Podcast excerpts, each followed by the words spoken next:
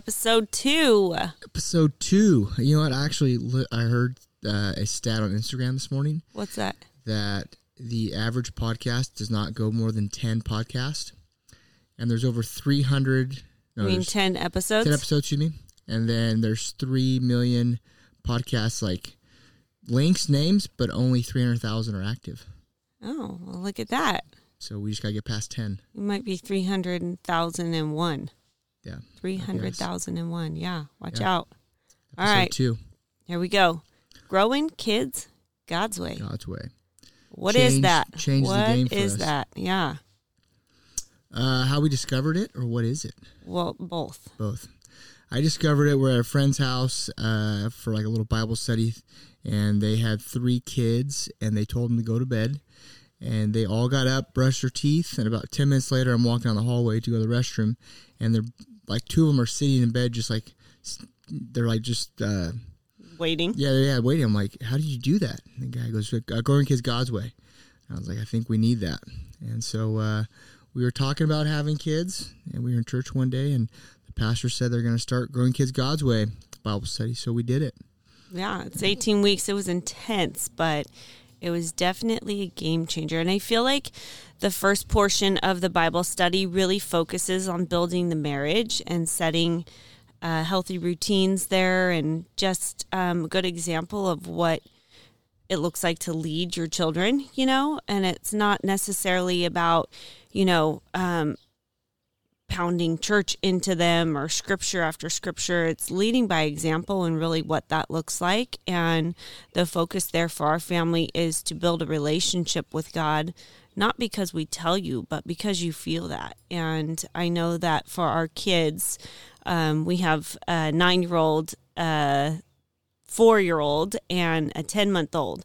And our nine year old is just so passionate about her faith and building that relationship with God. And I think for Matea, her sweetheart is so tender because she um, is so passionate about life and people. She has this compassion for people that is honestly, I feel like effortless and so sweet. And I think it really stems from her relationship with God. And our four year old, um, you know, everything Big Sister does, she wants to do also. And I love that Matea, being the oldest, has really stepped into that leadership role for her siblings also to build that relationship with God. And that's just really special to see as a, a parent and you know foster those relationships as they grow and evolve because they constantly are changing.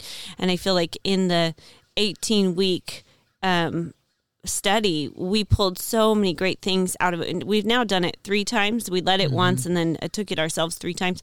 And in that the each time we pulled out different things that were relevant in our life at that time that we maybe didn't see in the time before last or whatever and um, I feel like even we're due to do it again because now we're at a whole different level with now, you know, emotions escalating and maturing and just handling that dynamic of parenting very differently too. And we're in a household full of girls. So there's a lot of estrogen. Lot of estrogen. and also, if you do growing kids God's way, uh, don't let the uh, outdated uh, videos get you. They're actually kind of funny though. That But, uh, style's came back and gone like multiple That- times now. That is It's- true. It's, it's uh, timeless. pleated khakis, a lot of a lot of that, a lot of starch iron, all that stuff. But Even if you don't do the study, yeah, it's so what, worth uh, reading the book and we're not readers but that was something that kept us engaged and i mean we did the full 18 weeks both Mm-hmm. times or three times. Yeah so it was good.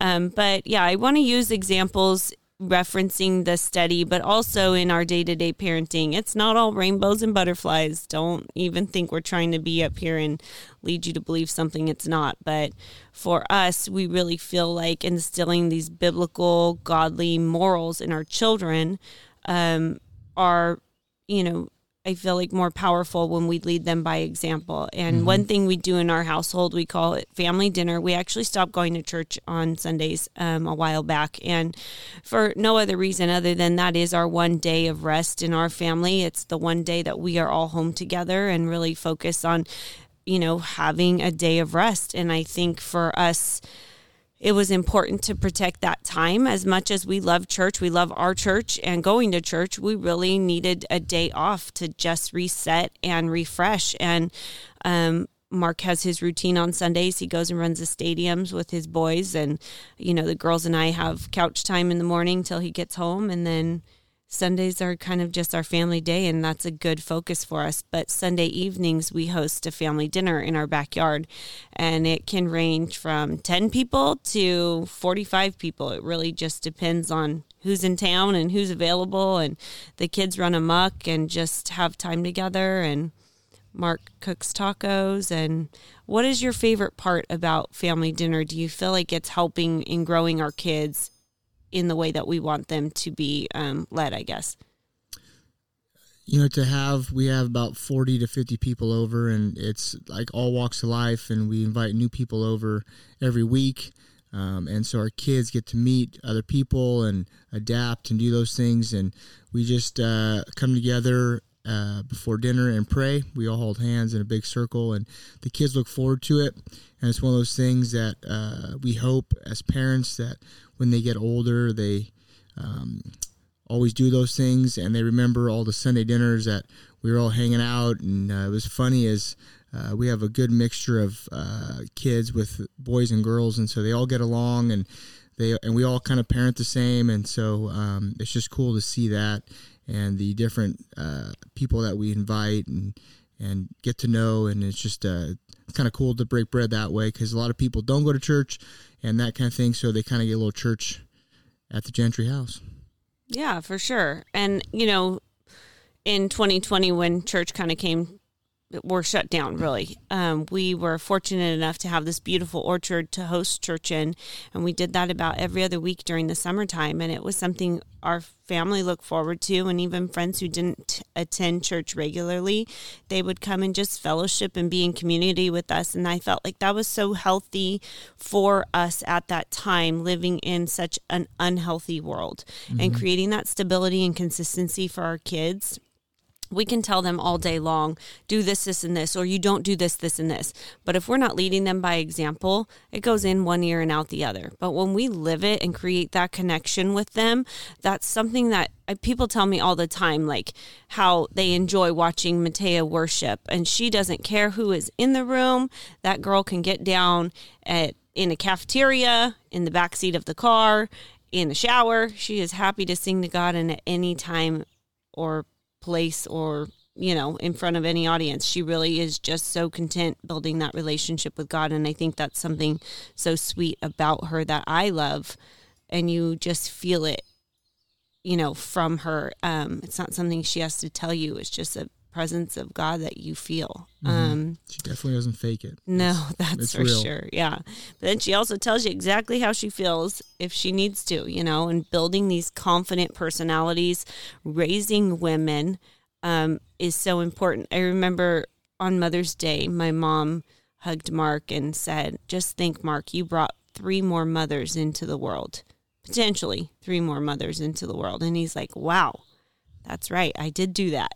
like if we had anything to do with it. But really, it's a good way to think of it. Like, you know, everything God places in your life is on purpose, and mm-hmm. what you choose to do with it is a choice. And also, a choice to ignore the responsibility if yeah. you want. You know, I feel like we live in a world that it's so easy to not parent, you know, dismiss Guilty. yeah, dismiss parenting with an iPad or entertainment or whatever it may be instead of really getting down at their level and making the effort. And we are all guilty of it because mm-hmm. It's easy to, you know, pacify them with something else.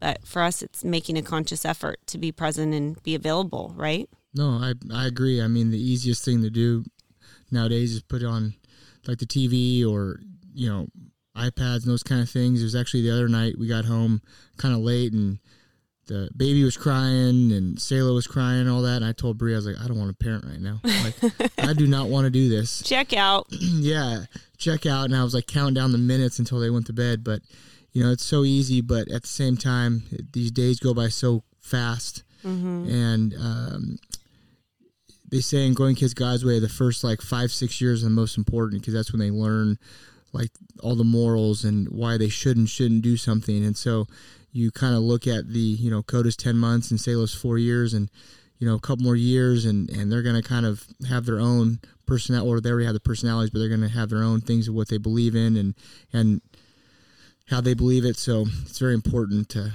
pour into your kids right now. Well, and it's not just molding their minds. You know, you can tell a child no. No is actually an answer, I believe, in our household. It's like, no, don't touch the remote. It's no. Coda, we're not going to touch the remote because this can hurt you. Mm-hmm. These batteries can hurt you. This is not for Coda. And then just deflecting and teaching her for what is for Coda. And so it's not like the answer is no, it's we're going to do this instead and teach her heart to know that it is not for her and not tell her no, you know, and I think that's overused I see all the time just in interacting with other parents. And, you know, if you tell your kid no, I'm not saying you're a bad parent. I'm saying that it's easy to do that rather than get at their level and teach them and train their heart so that when you're not looking, they know no, that's not for me. Not because you're there telling them, but because their heart is trained, you know? Yeah, yeah, that was the big one in uh, Growing Kids God's Way. They, they had two examples of uh, one kid was running around in church, and the parents said, just stop doing that. Stop, stop, stop. And the other kid was running around church, and the parents said, stop because you're going to hit someone or you might trip and fall. So they explained the the um, why. Yeah, the why of it. And so that's probably the biggest thing for me as a as a man because you just want to say no, stop. And so they also believe in growing kids God's way to not baby proof anything because you have to get on their level and tell them why they're not supposed to open the cabinet, why they're not supposed to do that. It takes a little bit more time, but it is pretty amazing uh, as they get a little older, um, they don't touch anything. They don't open the cabinets. They kind of know why they shouldn't shouldn't do something. Yeah, absolutely. And it's like going to a friend's house. Oh, do I need to put up the candle or this or that? It's like, well, we have candles in our house. I wouldn't say you need to go and rearrange your house because my children are here. Yeah. And that is important to me. Now, when other children come to our house, we're like, ah, move all the glass. Yeah, yeah. yeah. That's why we don't have we don't have anything expensive in our house. It's, it's right. It's everything all, can be broken. Yeah, it can all be replaced. It's yeah. very livable.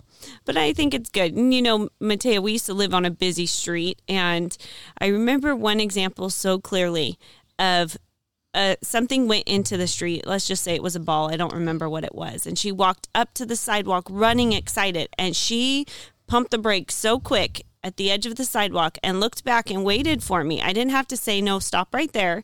She knew, I mean, no cars were coming, so it was fine. But she turned and looked at me and waited for my go ahead before she even stepped her foot into the gutter. And obviously, I was there with her and we, you know, brought the ball or whatever back. But it just was like a moment of like, oh, yes, it's working. She's hearing mm-hmm. us. She's seeing what we're teaching her, and she's actually utilizing it in her everyday life in the little moments, even when we don't think so. And that could be something that could have ended very differently for us had she not stopped, you know?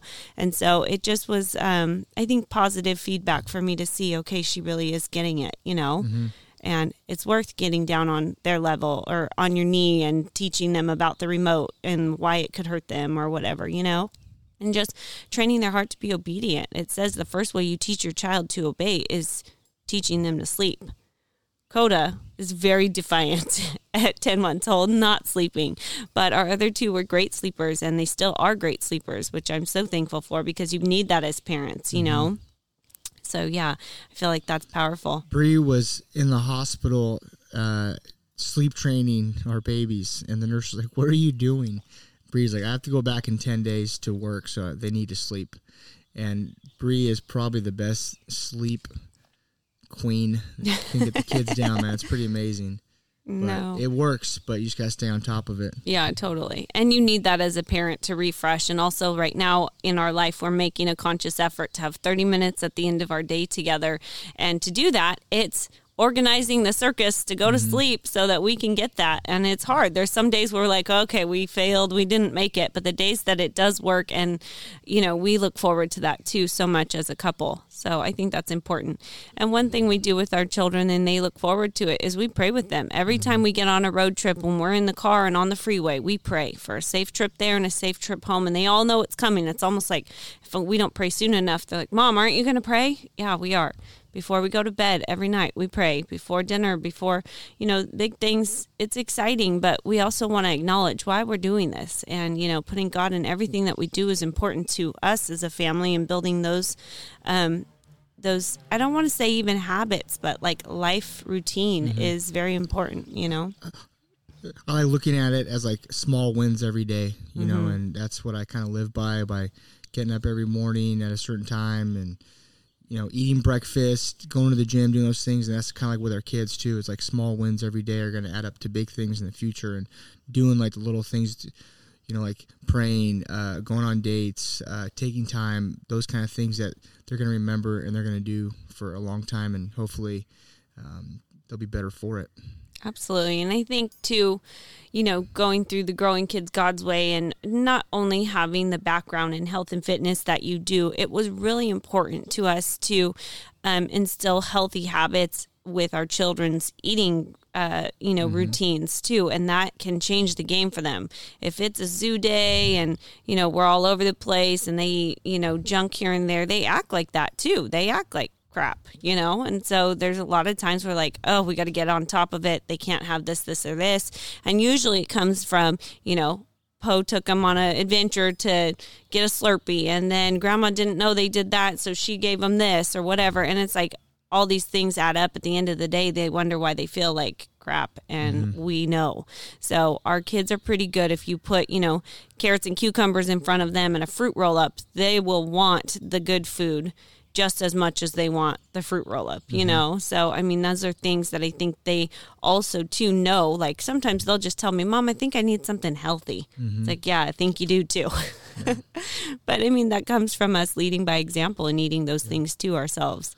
I think that's for me making myself the uh, number one asset, meaning taking care of myself, which then takes care of my marriage and then takes care of my kids and I, th- and I think a lot of parents get trapped and they're like, you know, well, I'll take care of myself as soon as my kids get older or they get back in school, whatever it might be. And it's like, you always have to put yourself as the priority and then your marriage and then your kids come third. I know it sounds really bad, but to make them to make to make yourself the best you can be, the best parent to show up, the best business owner, the best husband, you have to put yourself first and um, a lot of people I see they they put their kids first, right, and that kind of hurts them in a lot of ways. Yeah, no, and I think going back to the couple that introduced us to this study, I remember him point blank just telling me, "Do not forget they are a guest in your home, and one day they're going to leave." And you're going to need to know what to do. Yeah, I was like, that's kind of harsh. I know. And I thought, oh my God, we are raising them up to leave us. And it's hard to believe, but it's so true. You want to create that independence so that the moments that you're not there, they're still just as strong of people, you know? Yeah. It's important. So, anyways, we don't do it all right, and we're still learning as we go. And mm-hmm. there's been hard lessons we've had to take away from just being in the moment and making the wrong choice. But, you know, really knowing we're doing it together and we're making the best effort that we can um, to raise them in the way that we want them to live um, we can only do that by leading by example. And so, um, you know, breaking bread and growing kids God's way and family dinners and, you know, prayer, those are all important things to us to um, help build that biblical moral character. And, um, you know, I somebody said something to me like the greatest like testimony of one's life is their their the legacy they leave behind, which live through their children. Mm-hmm. And I recently lost a, a friend of mine, lost her mom, and she's a mother of three daughters.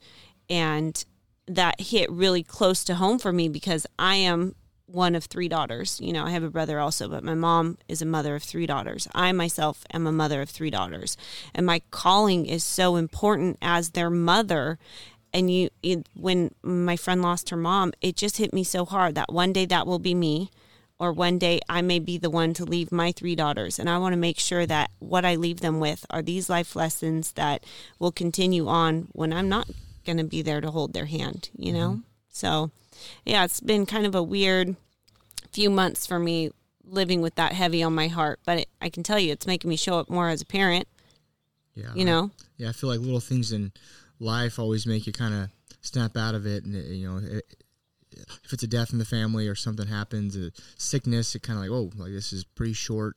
Remember, I remember my dad telling me maybe like maybe like uh, two years ago that he's like, you know, I've only got like 10, 15 good more years left. I was like, what are you talking about? He's like, I'm 66 years old. And I was like, oh my gosh, like, yeah. And you realize, like, you know, that's, you know, 10 birthdays and 10 Christmases. And you're like, man, like, you got to really enjoy the time that you have with your kids, your parents, everyone, because Make it could be, count. be gone today. And so Yeah. uh, uh, that's, I think, that's my biggest takeaway from from the kids being young and you sometimes you know you, you sometimes can't wait till they get older and you know be on their own and those kind of things and then you're like wait a minute just kind of enjoy these moments you know like our middles learn how to swim and she wants uh she always wants our help and it's kind of you know sometimes you're like ah no i'm good but then you're like hey like this is gonna last maybe one summer Yeah. you know and and, and enjoy this and then she'll never need your help again Ugh, you know I hate to so, say that. Yeah, yeah. it's true. Well, they're good people, and um, I feel incredibly blessed that God chose us Mm-hmm. to be their people, you know. And so every day we pray God's protection and grace over them because uh, we're not doing it all right, but we're figuring it out as we go, right? Yep. It's, it's Yeah. for me. It's very hard uh, sometimes because you know you want to be like a little selfish in the sense of like you want to do like what you want to do, and a lot of times your kids kind of put you in check in that aspect, right? You're always in a hurry, and your and your kids forgot their shoes or they're arguing whatever might be, and and so um, just kind of you know just knowing that this is all for a bigger purpose and and that we are raising three humans to lead one day and and be a great example. And and so that's that's what I got to keep in forefront of my mind. That's right. Well, I think that's a wrap for episode two and just a glimpse of the parenting that uh, we do behind the scenes and in front of the scenes because, you know, I think it's important to make those connections and help them grow. If you ever see us out and our kids are arguing, uh, that's not us. And so that never happens. So uh, no, I'm joking. But yeah, no. so thank you for tuning in and come back for podcast number three. Sorry. Tres. All right.